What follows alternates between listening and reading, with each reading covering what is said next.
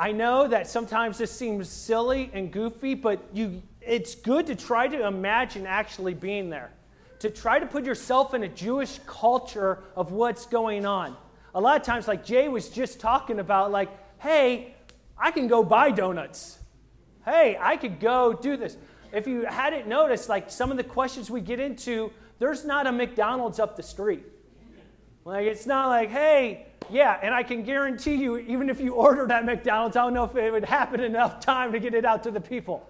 So it's what it is. And so let's div, uh, dive into a few things. I'm going to dive into a few of the verses, just a key points, and then we're going to really dive into the whole thing. I want to take a, have you take a notice of a couple things as we dig in. Look at verse 2.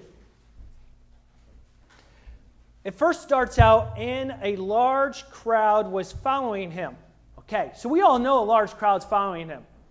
But the first question that you ask is, well, why are they following him?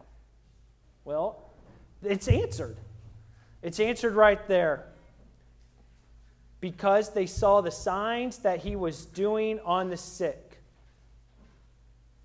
That they saw him healing people. They saw him doing these actions. So they're they're curious. They're trying to figure it out. They are following. They're on this sort of journey.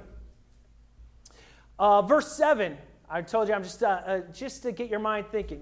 200 uh, denarii uh, was, is, uh, so one, so one would be what you would be paid for a common day of work. So 200 would be about eight months of work.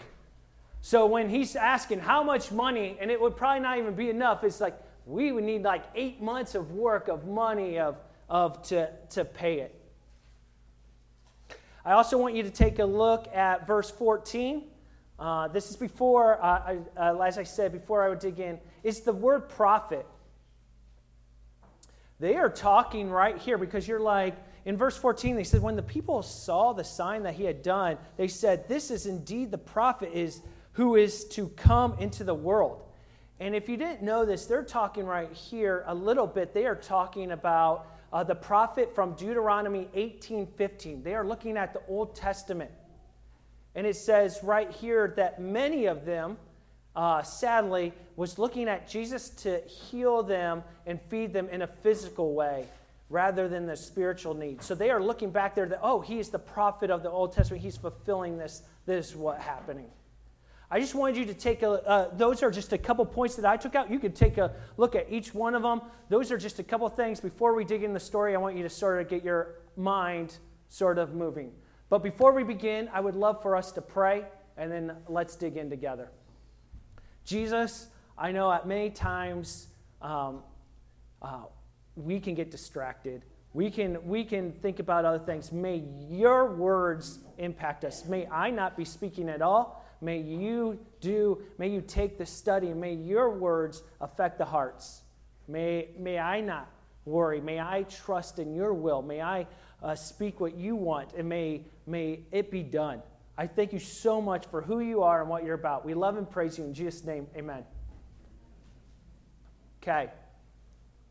I sort of, uh, as I was digging in, I sort of liked the fact of uh, looking at some of these commentaries that there was a problem at hand, and then all of a sudden there are some solution options. All right? There's some solution options that Jesus is looked at to take.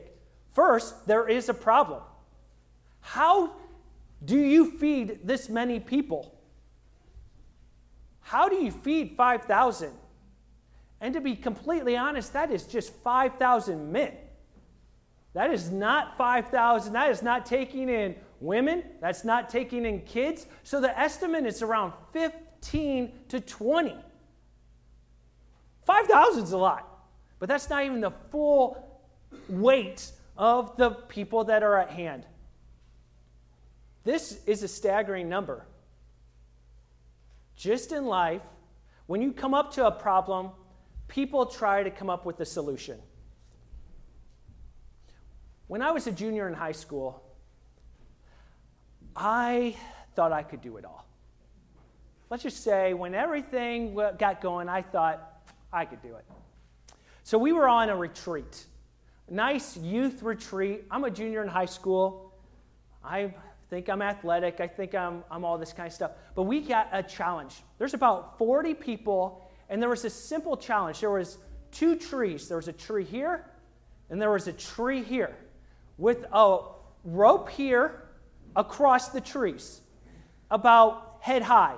And then all across it, there was like rope uh, on it, so you couldn't get through.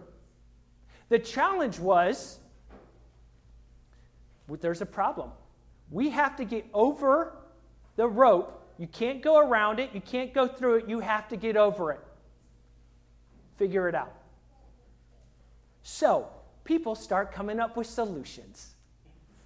And guess what solution and option I decided to take? I decided for everyone to lift me up over their head and throw me over. Feet first, feet first. Not head first, feet first. But the issue was when they did that, my foot caught. And then and then I was like this. My right shoulder couldn't lift itself up. Not every solution is a good one. Not every idea is a good one. That is why we need the scripture. That's why we need it. But my solution clearly failed as I fell. And then all of a sudden, like I'm standing up like I'm not hurt. I'm like, hey, yeah, I'm okay. Because your pride comes in and you're like, I don't want anyone to be hurting. Girls still like me, please. Uh, like all the issues you have, like you're just like processing all that much. Not every solution is a good one. And, and that's what's going on with this uh, with this first one. I, I think when we start looking at the first solution, uh, the first solution uh, up there was let's send the people away. Send them. Let's send them. Like, hey, we can't do anything. Send them away. Sometimes the solution is let's not deal with the problem. Sometimes in our lives, we see a problem and we don't even want to deal with it.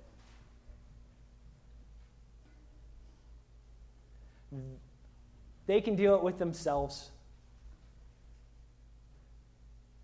But Jesus knew that these people were hungry and tired. Even if we find out later that they didn't have pure motives and intentions following, for, following him, he still cared for their well being. How often have you looked at a situation in your life and had to try to come up with an idea and then you had tried to get out of it. Sometimes there might be times in your life where you come up to an issue or a problem and you're saying, This is getting messy, this is getting uh, dangerous, this is, and we try to get out of it.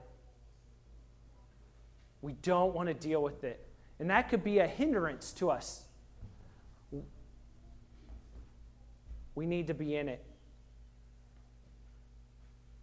A lot of us times, too, is sometimes we believe that it costs too much, which will be leading into the next point. But in a worldly sense, it is easier to not deal with people. We can just look at some of us, and I've literally seen this, uh, this happen. Has your check engine light ever come on? Do you know of anyone that's taken some black tape and covered the check engine light? I do. Too many people. Too many because they rather not deal with it. There is an issue, there is a problem, and there's times there are problems in our lives, and we're like, let's not deal with the problem. It's so easier a lot to look outside, but also inside. Oh, I hurt this person's feeling. I don't want to apologize. Why should I? Black tape. I just won't see him. Just won't do it. Just won't worry about it. Oh, I, I know I, I, I didn't pay for that item when I left. I could go back. It would actually be harder, though, so it's not that work. Oh, don't worry about it. Target gets enough money anyway. But you think it's small, but all of a sudden it's so easy to put stuff and not deal with problems and issues in our lives. And we do that to people and we do it to ourselves. And so we have to be aware and uh, be aware that we can't do that. There's, this, there's another solution that's offered. here. Jesus then asked this question. and what I love is like he knows because he's testing. Where are we to buy bread so that these people may eat? Where are we to buy bread so that these people to eat? Philip was looking to buy food. He was looking around. But if you notice, Philip doesn't really answer Jesus' question. Jesus says he answers how much it is. How much is the cost?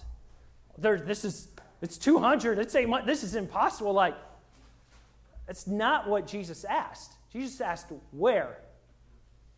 Where is it going to come from? Man, they, these guys have been on the journey with Jesus a long time, haven't they?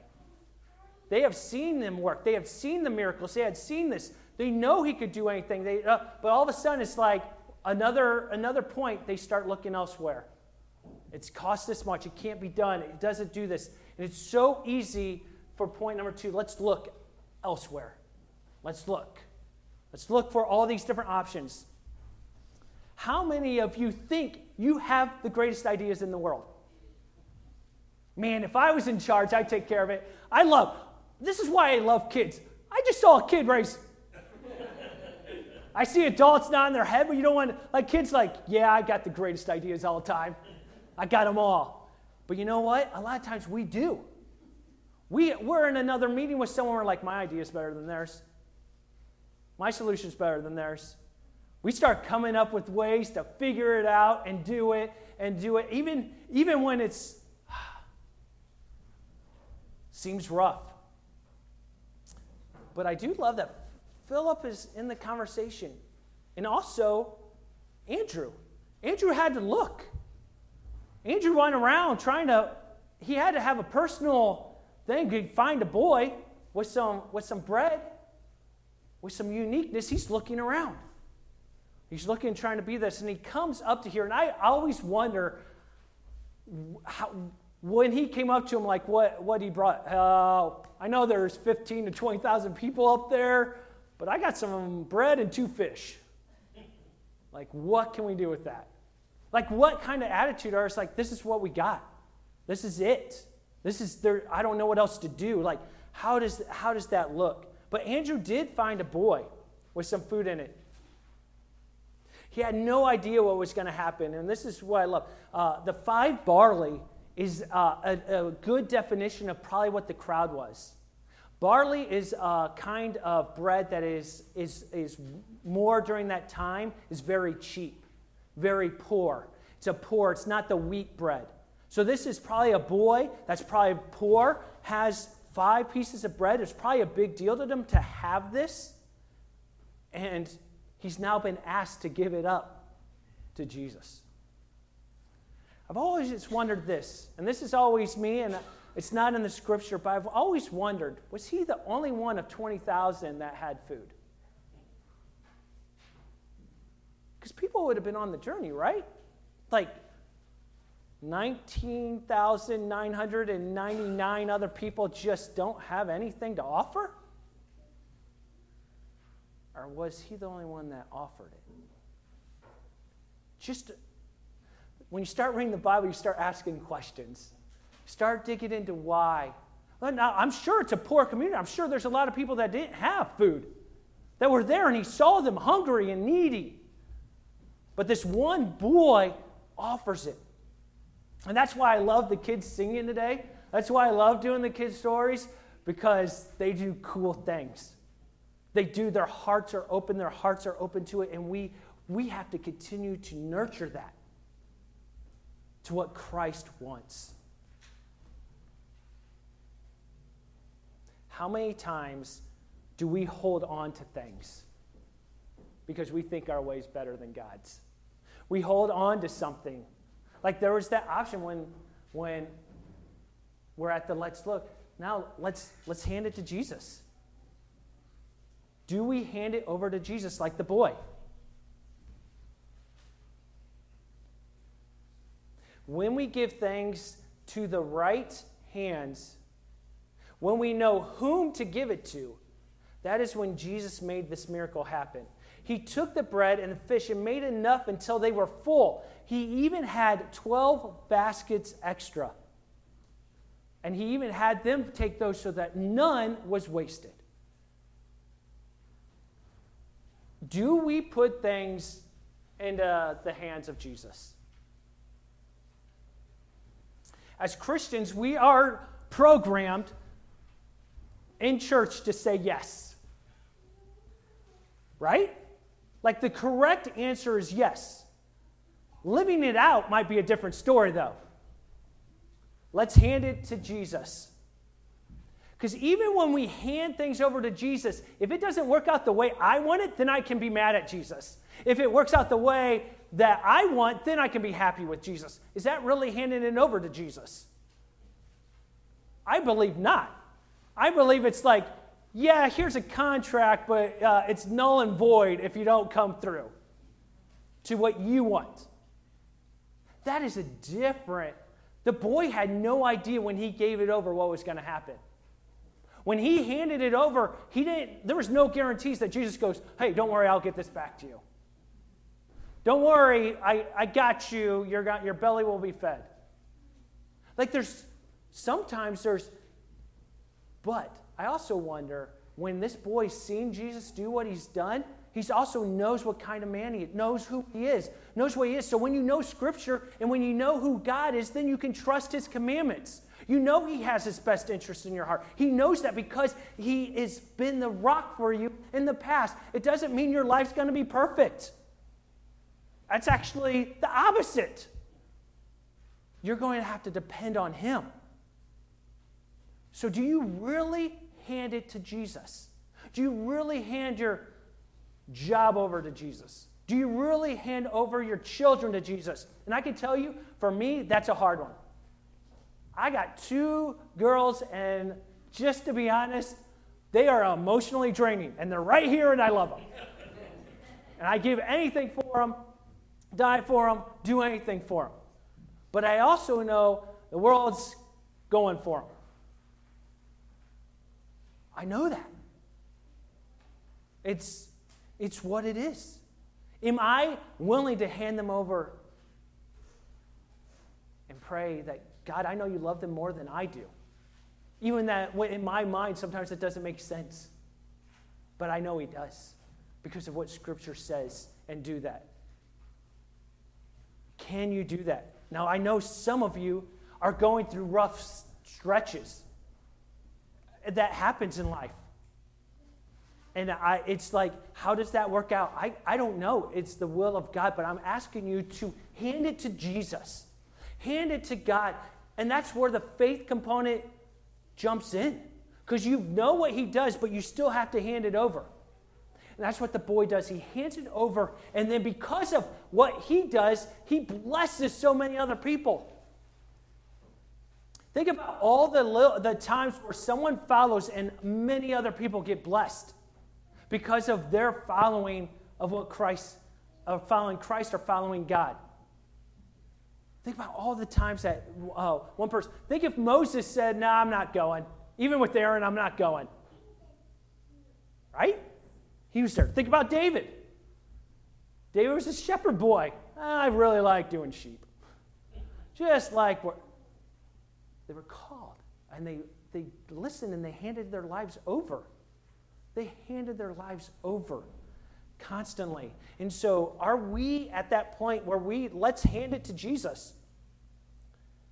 And I'm honestly not trying to push these cards like in the sense of like, hey, yeah, everyone fill them. But there are times where you have to make a, like an application step.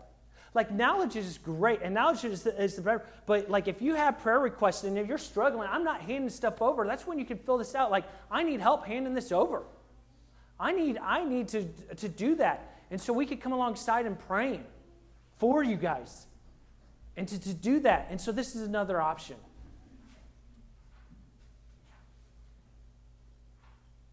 So as you look at it, I want you guys to look at yourself. There might be other ways, but how do you handle problems? Or how do you handle things when you look at solutions? Like when you come up with solutions, do one, are you a person that doesn't want to deal with the problem? There's some people in personalities just like they avoid problems very, yeah, they're having a heated conversation. I'm going to go this way around the, the aisle and then I will talk to them later. Is that how you handle situations? Are you a person that looks, but you try to fix it on your own? Are you a person that looks and be like, yeah, well, all right, I can, I'll do it on my own. I'll do this. I got this. I can come around. I got the smartest ideas. I can do that. Are you that kind of person? Or are you a person that hands it all to Jesus? Are you a person that hands it to Jesus? As we talked earlier in verse 14, when the people saw the sign that he, what he had done, they said, This is indeed the prophet who is to come into the world. And then in verse 15, he says, Perceiving then that they were about to come and take him by force to become, uh, to make him king, Jesus withdrew to the mountain by himself. At this moment, Jesus knows that the people are wanting to make him king. So different than the culture today. Wouldn't many leaders and pastors want to be like, yeah, make me king? Let's, do, let's be king. Let's take over because in my way, I can make everything right. Like, we have that perception. Worship team, if you want to come up before we do our last song, I, I want us to start looking, though, at the fact of if Jesus, the Son of God, withdrew to be with the Father to get away from being king. That doesn't make sense in our day and age to be the one in power, to be the one in control, to be the one that's up there. But if he does that, he can't fulfill what he's called to do. What he's called to do is to die on a cross for our sins.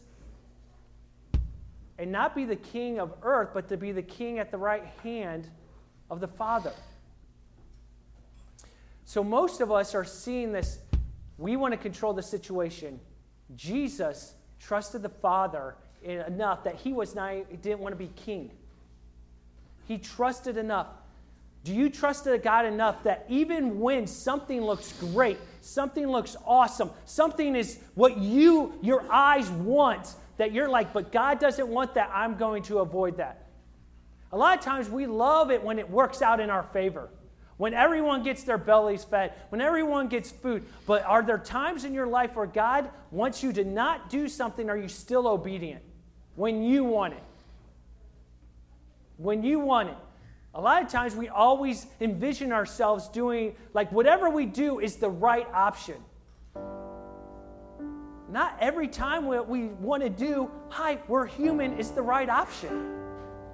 Not when it's against God. It's what we want to do. It's what how we want to do things. And we got to be very, very careful that we don't skip God's hand and love. We have to go back to that. I ask you right now, look at your life. Where are you with things? It might be money. It might be possessions. It might be family members. It might be time. It might be whatever it is, and that's what is unique. God is, I pray God works on your heart. Maybe you need to make something right today with somebody. And God's telling you to do that, but in your mind, you're like, no, because that's not the best solution for me. I pray that you bow the knee to God. I pray that you bow your knee and listen to make things right, to make things whole, make things holy again. Let's sing it. Let's stand together and let's sing as I can. and then I'll close.